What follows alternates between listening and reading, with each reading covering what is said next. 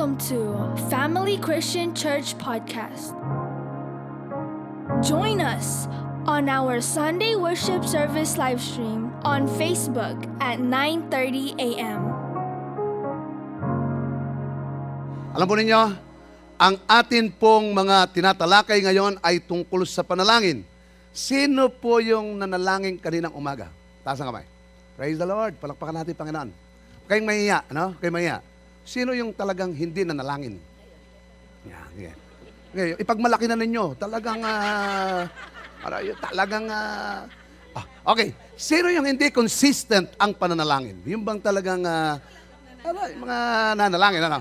Alam po ninyo, aaminin ko po lahat, bawat iglesia, ang kahinaan ay prayer talaga. Kahinaan po yan. Sasabihin lang nating nananalangin tayo, ako pinaniniwala, bago ka kumain, nananalangin ka. Pero yung pong panalangin na talagang malalim na panalangin, kailangan po nating makuha ito at pag-aaralan po natin. Ano ang nagagawa ng panalangin? Maraming nagagawa ang panalangin. Kaya kailangan meron tayong panalangin. Ang sabi po rito, basahin muna po natin yung text natin. Sabi po dyan, mayroon bang may sakit sa inyo? Ipatawag niya ang matatanda ng iglesia upang ipanalangin siya at pahira ng langis sa ngalan ng Panginoon. At pagagalingin ng may sakit dahil sa panalangin may pananampalataya. Ibabangon siya ng Panginoon, patatawarin kung siya'y nagkasala. Kaya nga, ipagtapat ninyo sa inyong kapwa ang inyong mga kasalanan at ipanalangin ang isa't isa upang kayo'y gumaling. Malaki ang nagagawa ng panalangin ng taong matuwid. Si Elias ay taong tulad din natin. Mataimtim niyang idanalangin na huwag umulan sa loob ng tatlong taon at anim na buwan at hindi nga umulan. Muli siyang nanalangin at bumagsak ang ulan at namunga ang mga halaman. Mga kapatid, kung nalilihis sa katotohanan ang isa sa inyo at may isang nagpapanumbalik sa kanya, ito ang tandaan ninyo.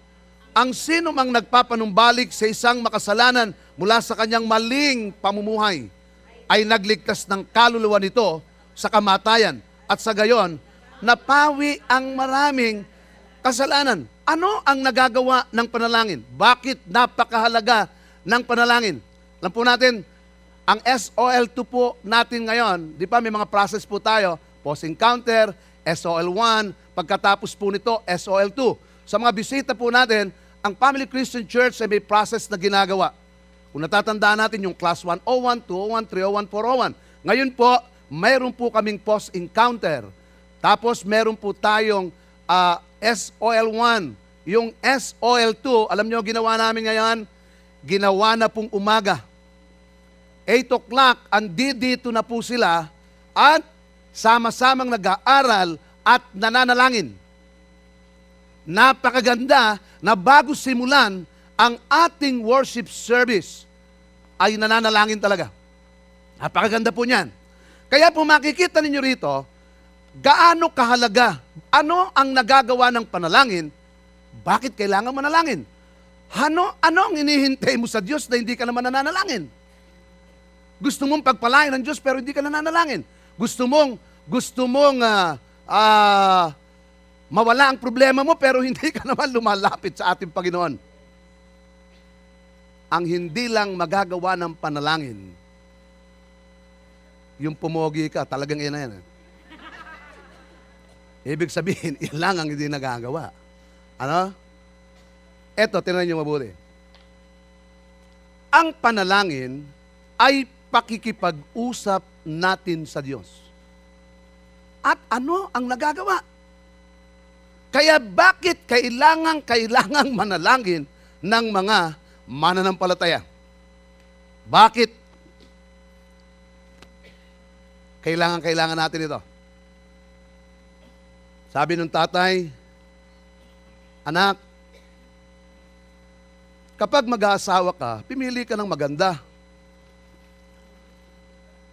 para mahango tayo sa kapangitan.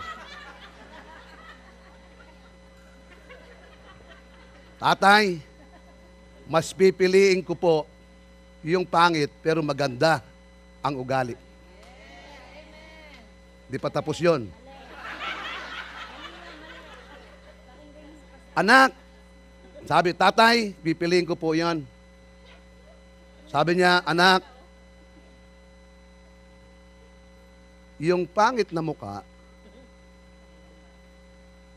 yung pa... yung pangit na ugali na ipapanalangin. Pero yung pangit na muka, kahit ipag-ayuno mo pa yan, iyan na yan.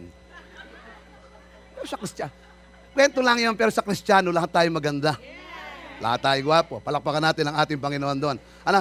Kaya ibig sabihin, ang nagagawa ng panalangin, number one, ang panalangin ay nagpapagaling. Tandaan po natin, ang panalangin ay nagpapagaling. Pero anong klaseng panalangin? Yun ang gusto ko pong, Pastor, ako po ay panalangin ng panalangin, pero ba't di naman ako gumagaling? Okay, yun ang pag-aralan natin. Anong panalangin? Mayroon bang may sakit sa inyo? Ipatawag niya ang matatanda ng iglesia upang ipanalangin siya pahira ng langis sa ngalan ng Panginoon. Ipatawag ang matatanda ng iglesia. Anong ibig sabihin nun? Yung bang matatanda ang edad ang ipatawag?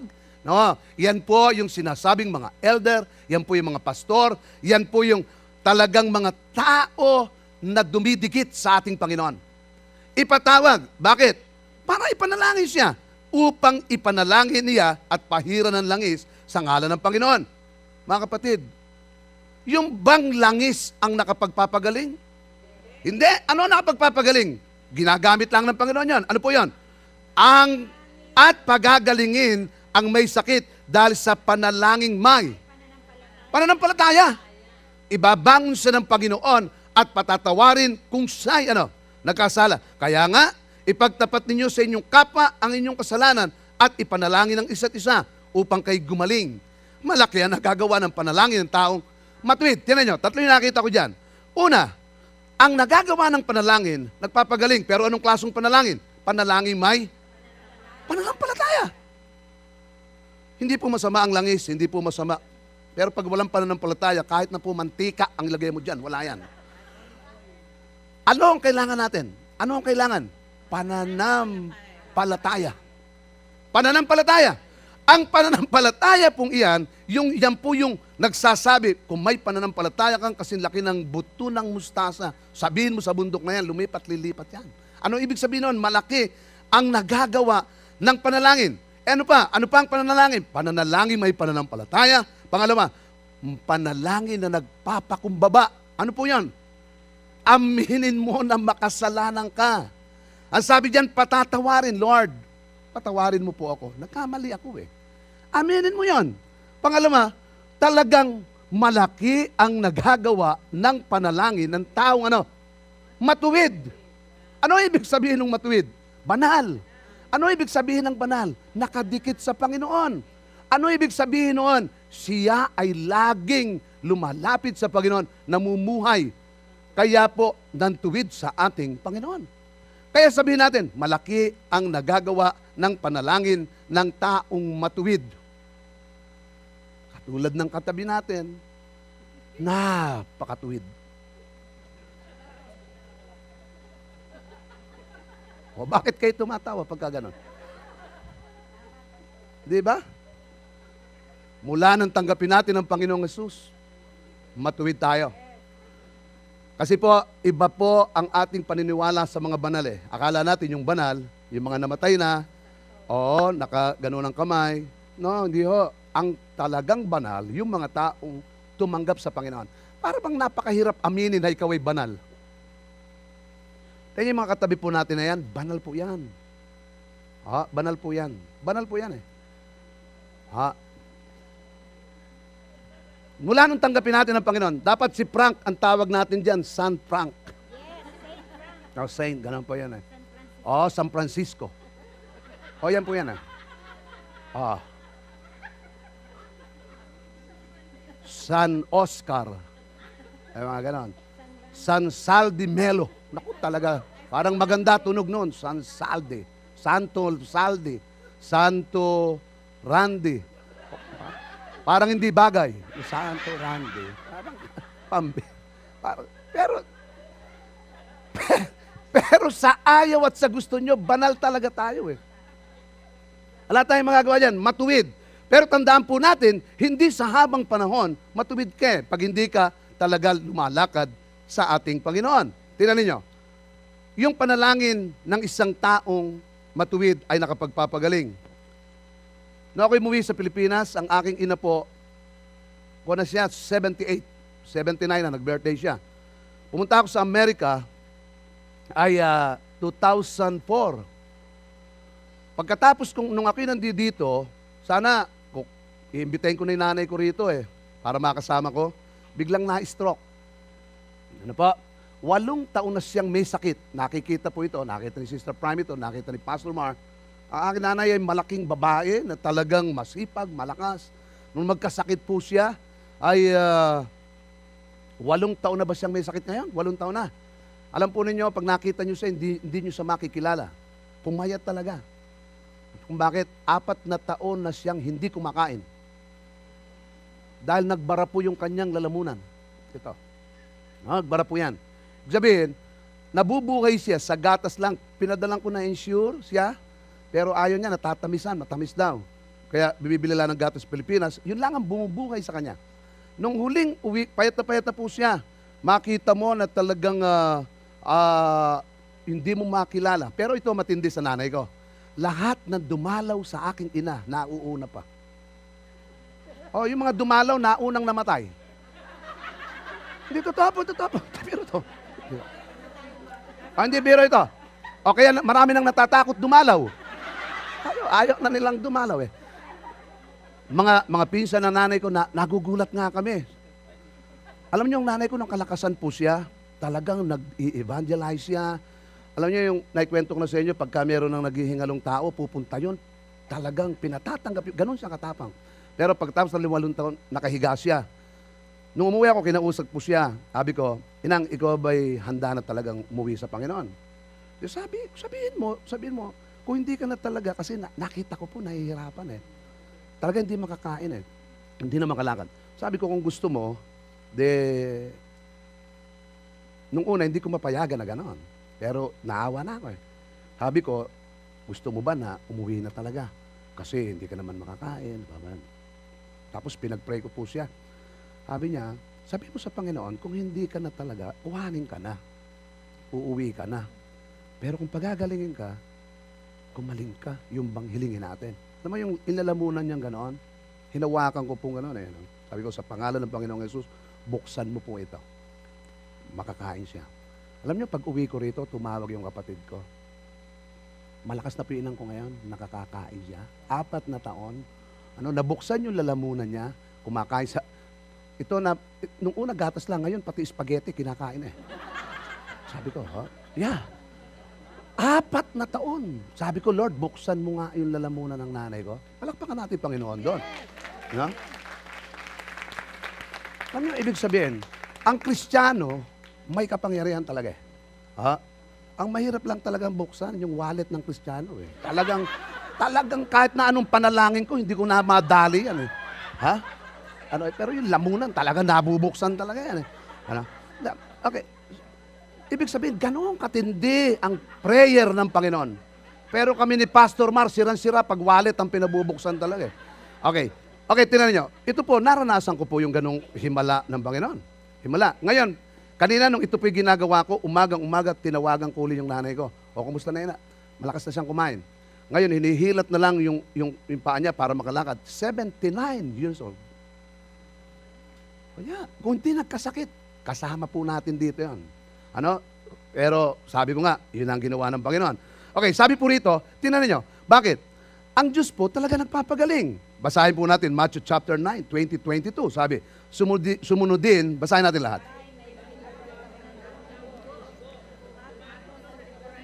Aha.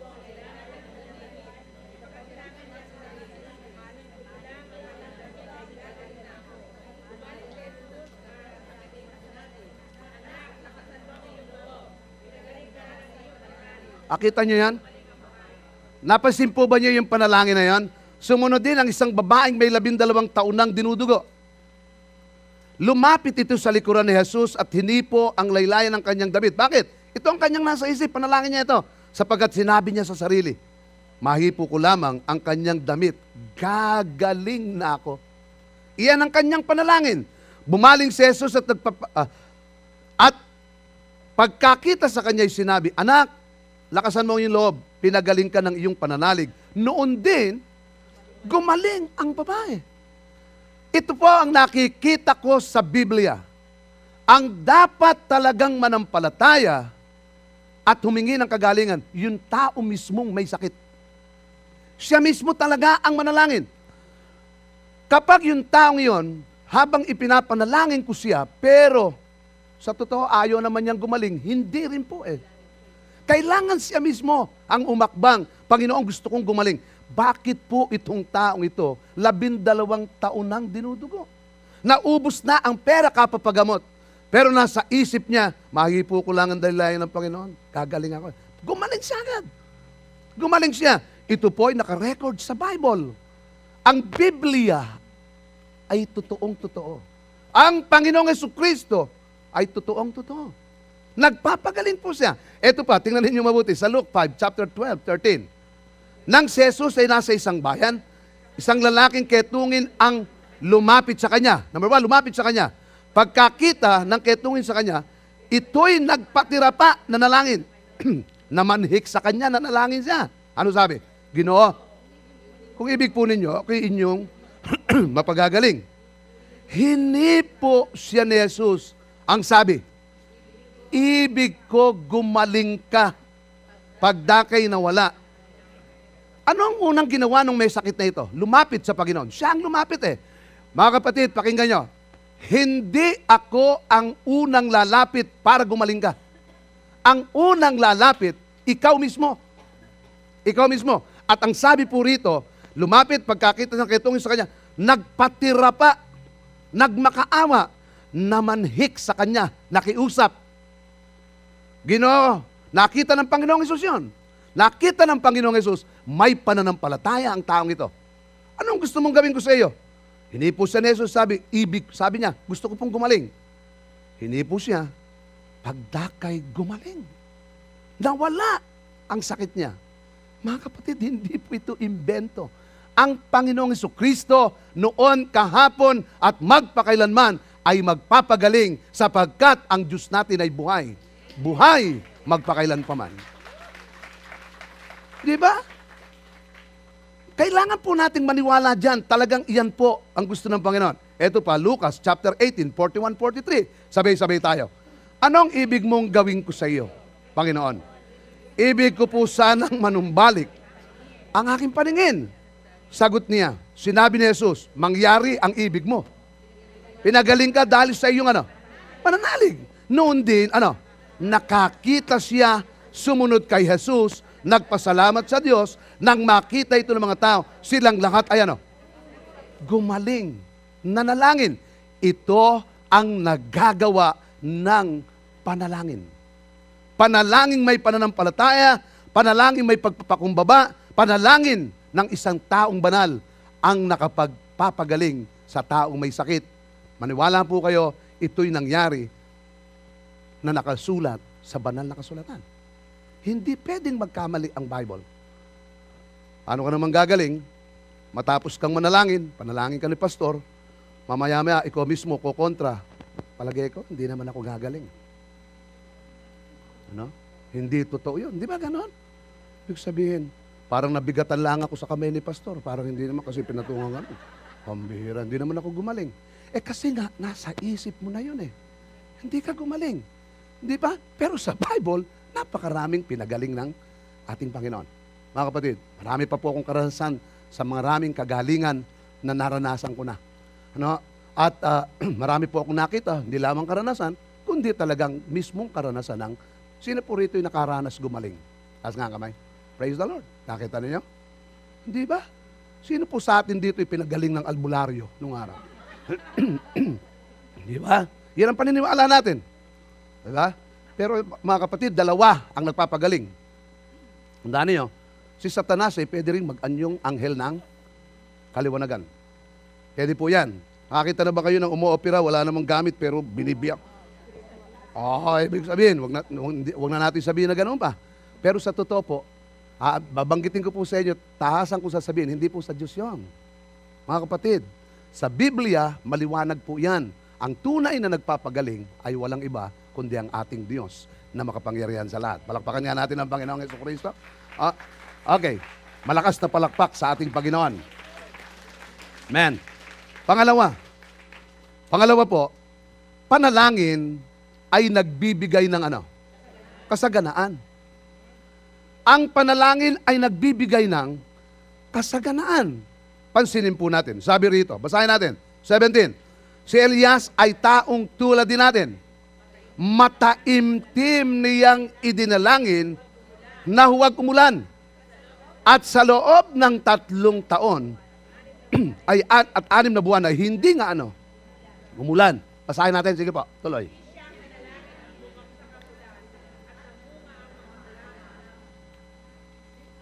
Okay.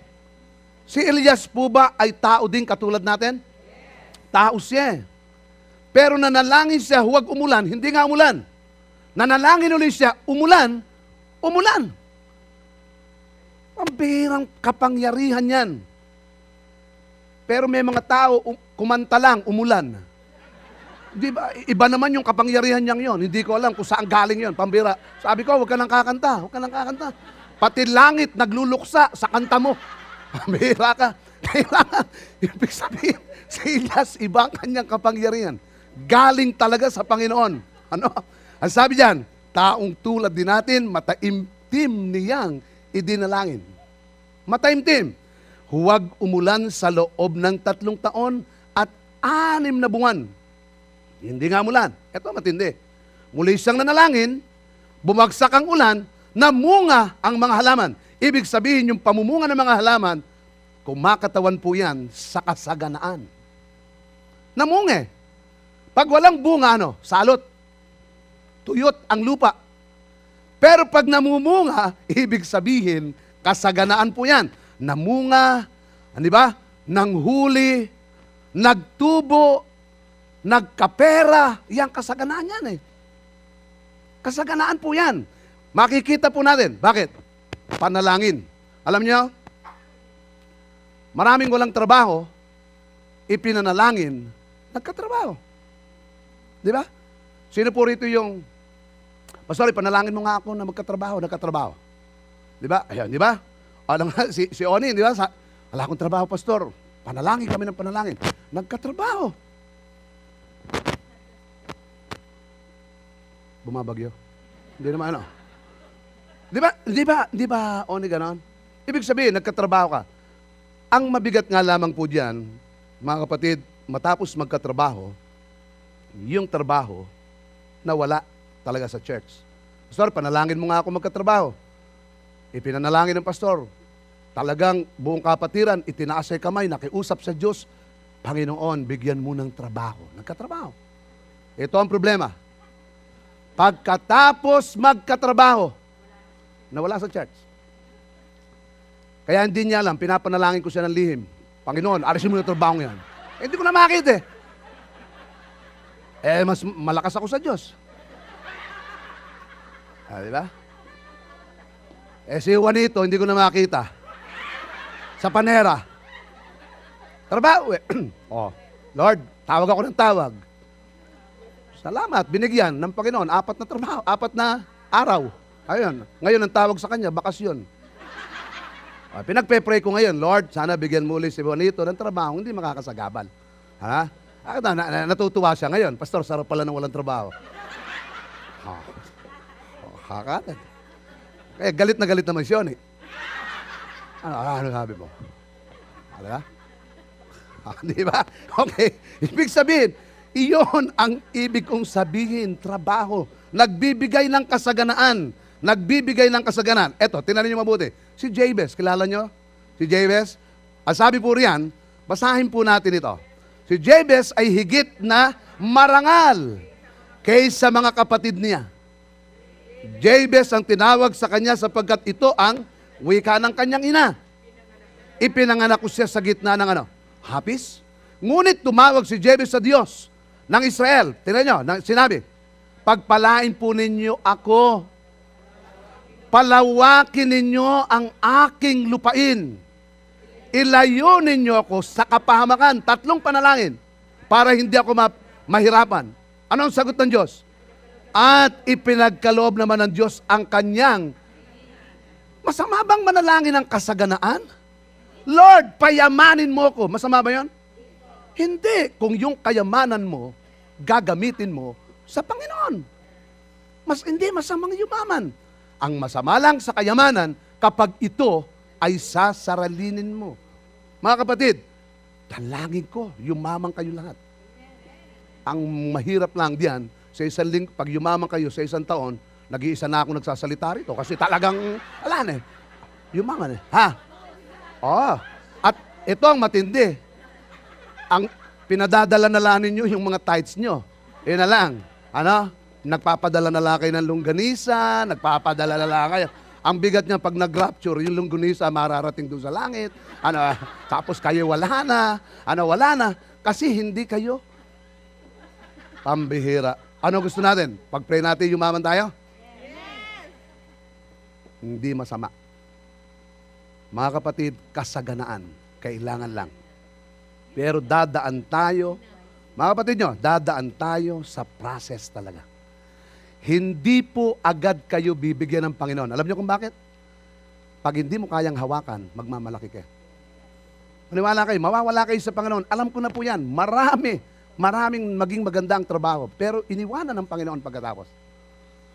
Kaya po sa Pilipinas, napakaraming naranasan ng mga mananampalataya. Meron kaming kaibigan doon. Tapos siya ng civil engineer. Tapos siya ng civil engineer eh. Ngayon, kung kailan siya natapos, baka naghihirap yung kanyang buhay. Na-born again eh. Na-born again siya. Nakakilala sa Panginoon. Hindi siya makakita ng trabaho. Misan kumakain siya. Walang ulam. Alam niyo sa Pilipinas, di ba? Bisan ang ulam, disabog. Sinasabugan ng asin. Mga pambihira yan. Sabog, asin. Di ba? Hindi ba? mainit na mainit na kanin. Pa! Oh, teka. Ah, hindi, hindi ba totoo yan? Sabog, disabog. Disabog. Diba? Ito ang pinakamahirap sa lahat. Pakinggan nyo ito. Pinakamahirap sa lahat ito. Kumakain ka na, kinagagalitan pa ng nanay. Hindi ba naranasan nyo? Yeah, born again, born again ka. Sige, sige, born again ka. Bakit kumakain ka, wala kang ulam? Ay, born again ka ng born Magtrabaho ka. Pinag-aralan ka. Puro ka born again. Puro ka Bible stud. Naku, sakit. Kumakain ka, hindi ka makakain. Alam mo, sagot lang niya, ay, may magagawa ang Diyos. Habang umaawit siya, halang ko may magagawa. Eh, pinagagalitan ng magulang. Kasabay nung magulang, nagagalit. Yun naman pusa. Meow.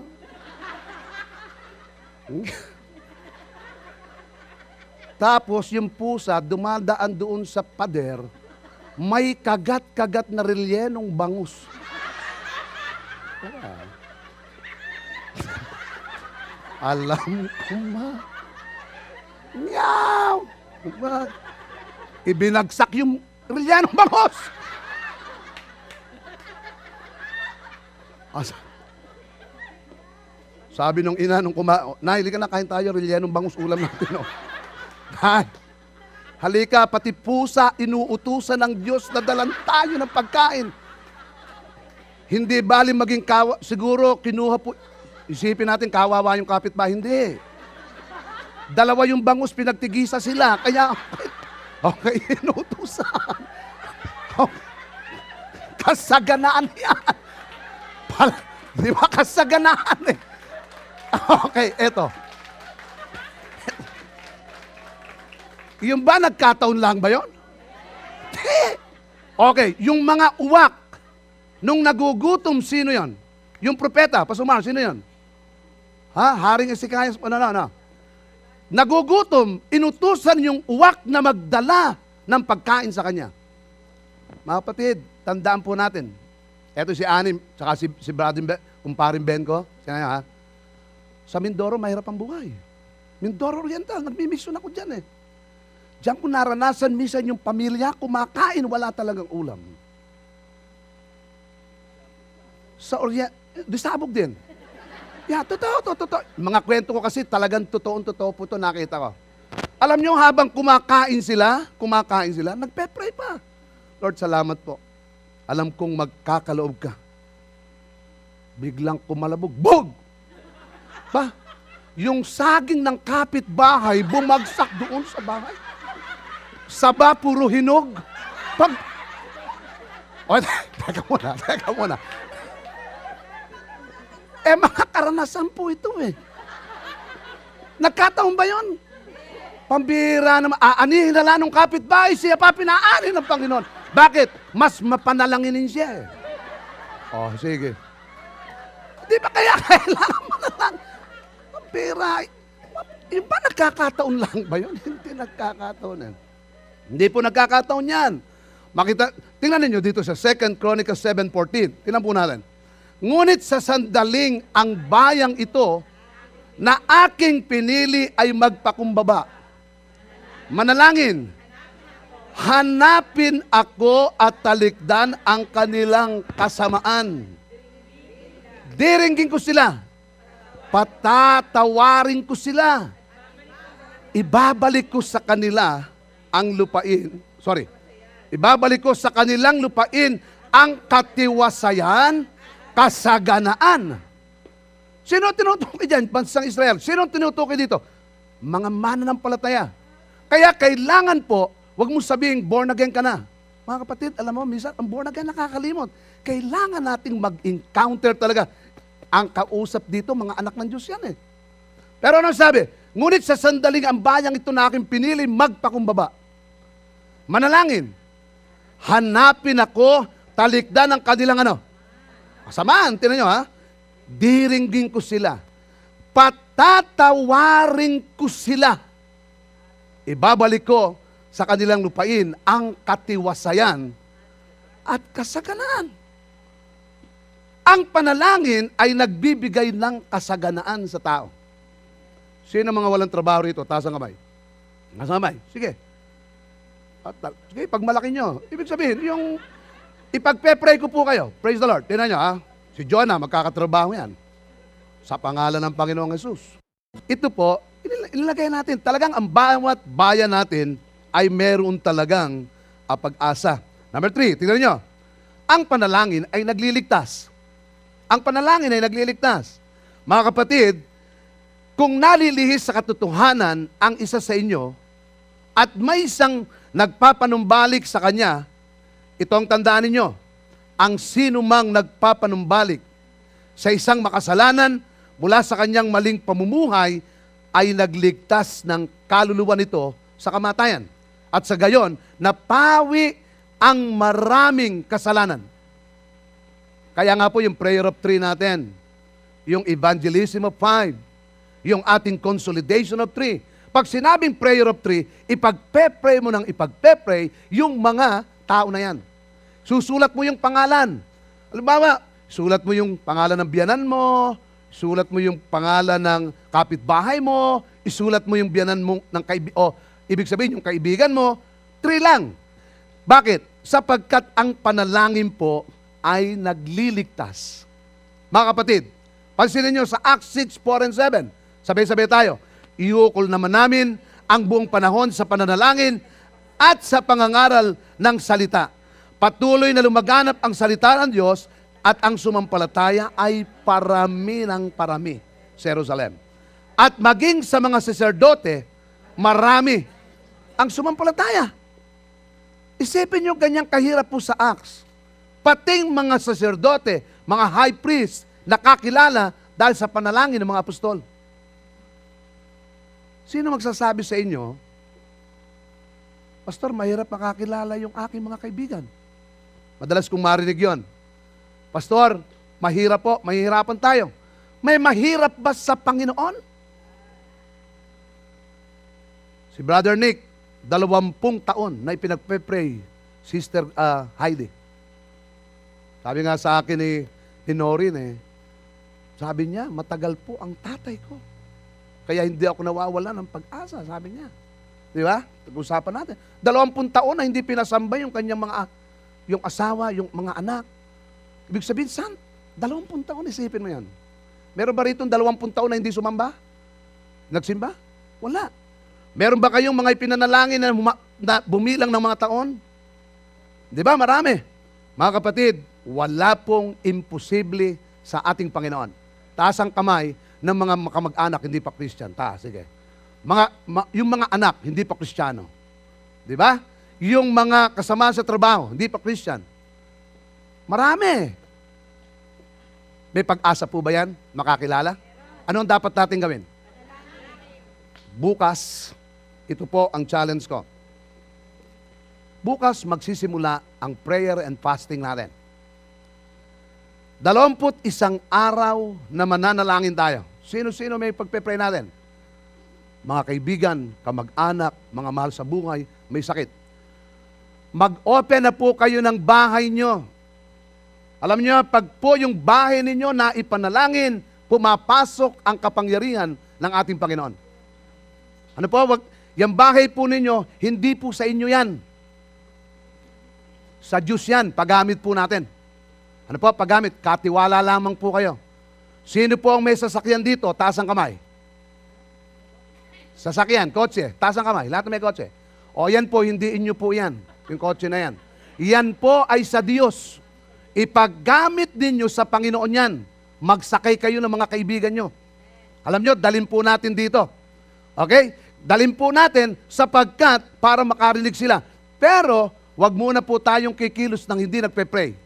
Nagpe-pray po tayo. Alam po ba ninyo? Ang sabi po rito, kaya't sinabi niya sa kanyang mga alagad, sagana ang anihin. Ngunit kakaunti ang mga ani. Kaila, idalangin ninyo sa may-ari ng anihin na magpadala siya ng mga manggagawa sa kanyang anihin. Ano ang ipapanalangin natin? Mga manggagawa. Anong ibig sabihin nun? Mga lingkod ng Diyos. Sino po yung lingkod ng Diyos? Ikaw yan at ako, tayong lahat. Napakarami pong aanihin. Sinabi niya sa kanila, sagana ang aanihin. Ngunit kakaunti ang mga manggagawa. Idalangin niyo sa may-ari na magpadala siya ng mga manggagawa sa kanyang ano? Bukirin. Napakarami po na kailangan. Sabihin mo sa katabi mo, kailangan ka ng Diyos. Sige, sige, sabihin nyo, kailangan ka. Medyo natutulog, kurutin mo. Kailangan ka. Ah, mag-share ka ng gospel. Alam nyo, manalangin.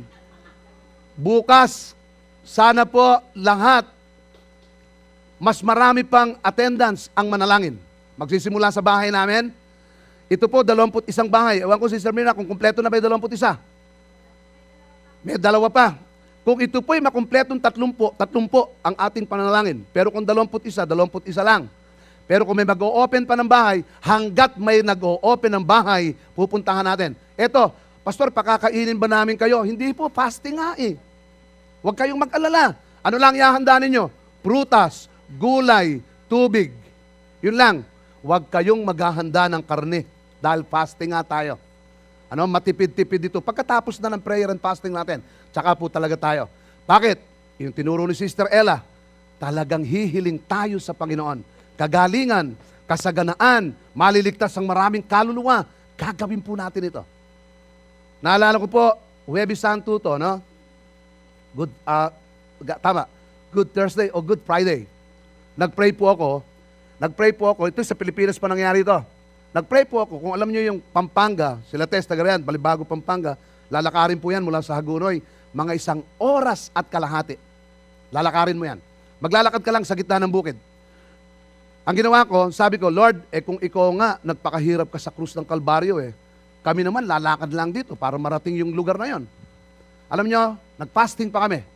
Huwebes Santo, Biyernes Santo, nag-fasting kami. Panginoon, pagdating namin doon, kausapin mo mga tao. Walang church sa lugar na ito. Wala. Alam nyo, sabi ko, Lord, ibigay mo nga yung favor sa amin. Mainit ang araw, di ba? Pag mahal na araw sa atin, mainit ang araw. Maglalakad ka sa gitna ng bukid para lamang mamigay ka ng mga tracts, mag-share ka ng gospel, ipakita mo na si Kristo ay namatay. Sabi ko, Lord, parang awa mo na po, ibigay mo sa, wala kaming kakilala rito, pupunta po kami rito. Alam niyo, pagdating namin doon, habang nakikita kami ng mga tao, mga nakangiti sila. Hindi ko alam kung, ba, bakit may mga naligaw na parang mga Amerikano rito? Hindi ko alam kung ganon. Hindi ko alam, ha? Kung uh, ganon ang ko nila. Basta naglalakad lang kami diyan. Okay, ito matindi. Init na init kami. Favor nga ng Lord, favor. Pagdating namin sa isang bahay, alam nila, uho na uho kami. Alam naman nyo sa Pilipinas, ang hinahanda sa inyo, mainit na kape. Pero, init na init ka, hindi ba? Sige, magkape muna po kayo. Magkape muna po kayo. Magkape mo. Tatanggihan mo ba yon? Di ka mo nakak... Mainit. Ano dapat? Sana malamig, di ba? Pero mainit. Alam nyo, habang iniinom namin, talaga lalong tumatagaktak yung aming pambihira. Mainit na nga, mainit pang kape. Ano ba ito mga tao? Pero alam nyo, gusto ko pong paiklin yung kwento. Nagkaroon po ng church dito. Ang tawag ito, Christian Bible Church of Balipago, Pampanga. May church na po, nagsimula doon. Hindi po, ito po, masantol to eh. Masantol ito. Nagsimula saan? Pananalangin, pag-aayuno. Maraming nakakilala sa Panginoon. Maraming nabago ang buhay. Alam ba nyo, ang population lang doon, maliit lang eh. Mga 2,000 hanggang 3,000 lang. Ngayon po, marami ng Kristiyano. Palakpakan natin, Panginoon doon. Naligtas sila. Mga kapatid, marami po, marami po akong patotoo na dahil sa panalangin at pag-aayuno, naligtas sa La Palma Park. Nung ako'y nasa Amerika na, ibinababa ako ni Pastor Mario dyan sa La Palma Park. Wala akong kakilala rito, gusto ko na nga umuwi. Sabi ko, ito ba ang Amerika? Walang katao-tao. Pala nasa loob ng bahay. Anong ginagawa ko? Sabi ko, Lord, bigyan mo ako. Ayoko, hindi ako mabubuhay na hindi ako nagsishare ng gospel talaga. Sabi ko, Pastor Mar, dalin mo ako doon sa La Palma Park. Wala, hindi ako marunong mag-drive. Eh, magtatrabaho yan. Dadalin ako doon. Ah, talagang, dadrop lang ako doon. May dala akong gitara. Kulang sa akin, tabo, para ako namamalimos dyan. Ba? Talagang, ah, kinakanta ko, maalaala mo kaya, mamaya-maya, yung mga mga matatanda, lumalapit sa akin, nakikakanta. Maalaala mo kaya eh. Talagang gusto nila kanta ngayon, kundi man, Fiesta sa isang nayon. Yan, gusto nila eh. Eh, marunong. Tapos yung mga, mga bakyamo neneng, bakyamo neneng. Talagang kinakanta ko kahit ayokong kantahin. Talagang lumapit lang. Para akong, alam nyo, sino mga naging bunga? Ayan, sila Teng, sila, sila Prime, ayan, sila Ate Pasing. Ibig sabihin, marami po rito naging bunga noon.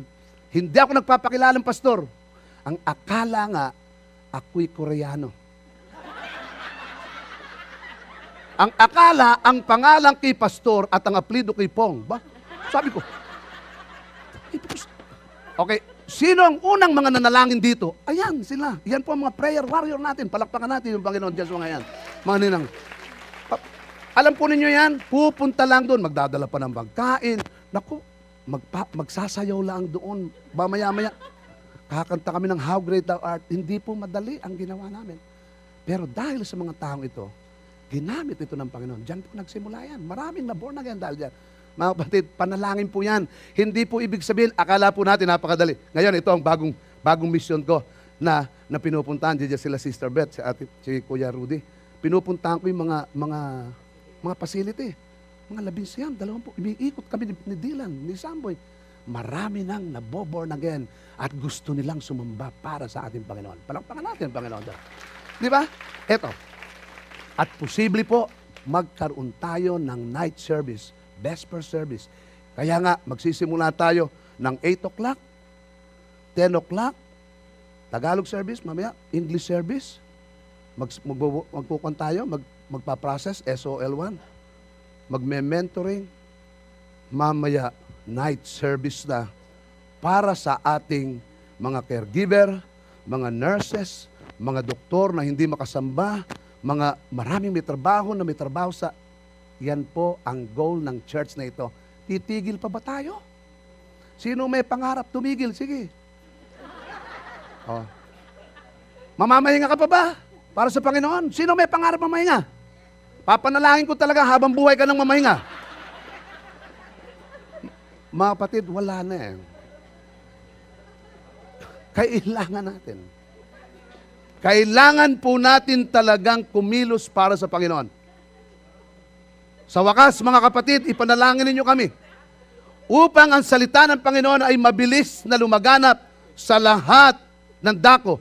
Dakilain ang lahat ng tulad ng ginawa ninyo. Idalangin ninyo kami. Idalangin din ninyo na maligtas kami sa mga buktot at masasamang tao. Sapagkat hindi lahat naniniwala. Tandaan po natin, hindi madali ang mangaral ng salita ng Diyos. Pero dahil sa panalangin, magpe-pray tayo bukas, 21 pananalangin, makakarinig kayo ng mga topic sa panalangin sapagkat inaamin nating lahat, wala tayong magagawa kung hiwalay tayo sa Panginoon. Sino ang handang manalangin sa Panginoon? Taas ang kamay.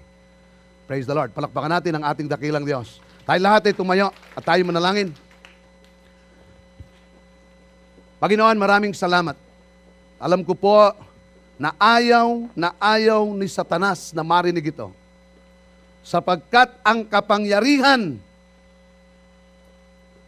ng isang iglesia ay yung mapanalanginin ang mga tao. Panginoon, marami sa akin min ay may mga pangangailangan. Marami sa amin ay may sakit.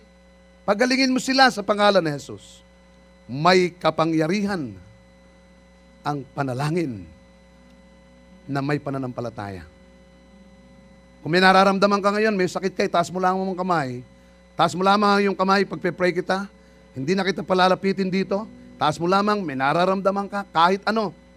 Sa pangalan ni Jesus, pagagalingin ka ng Diyos sa oras na ito.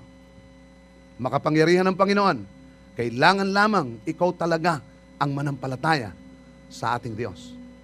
Gusto mong kasaganaan ng buhay, taas mo ang kamay, pagpe-pray kita. Sa pangalan ng Panginoong Yesus, ibigay mo ang kasaganaan sa kanila.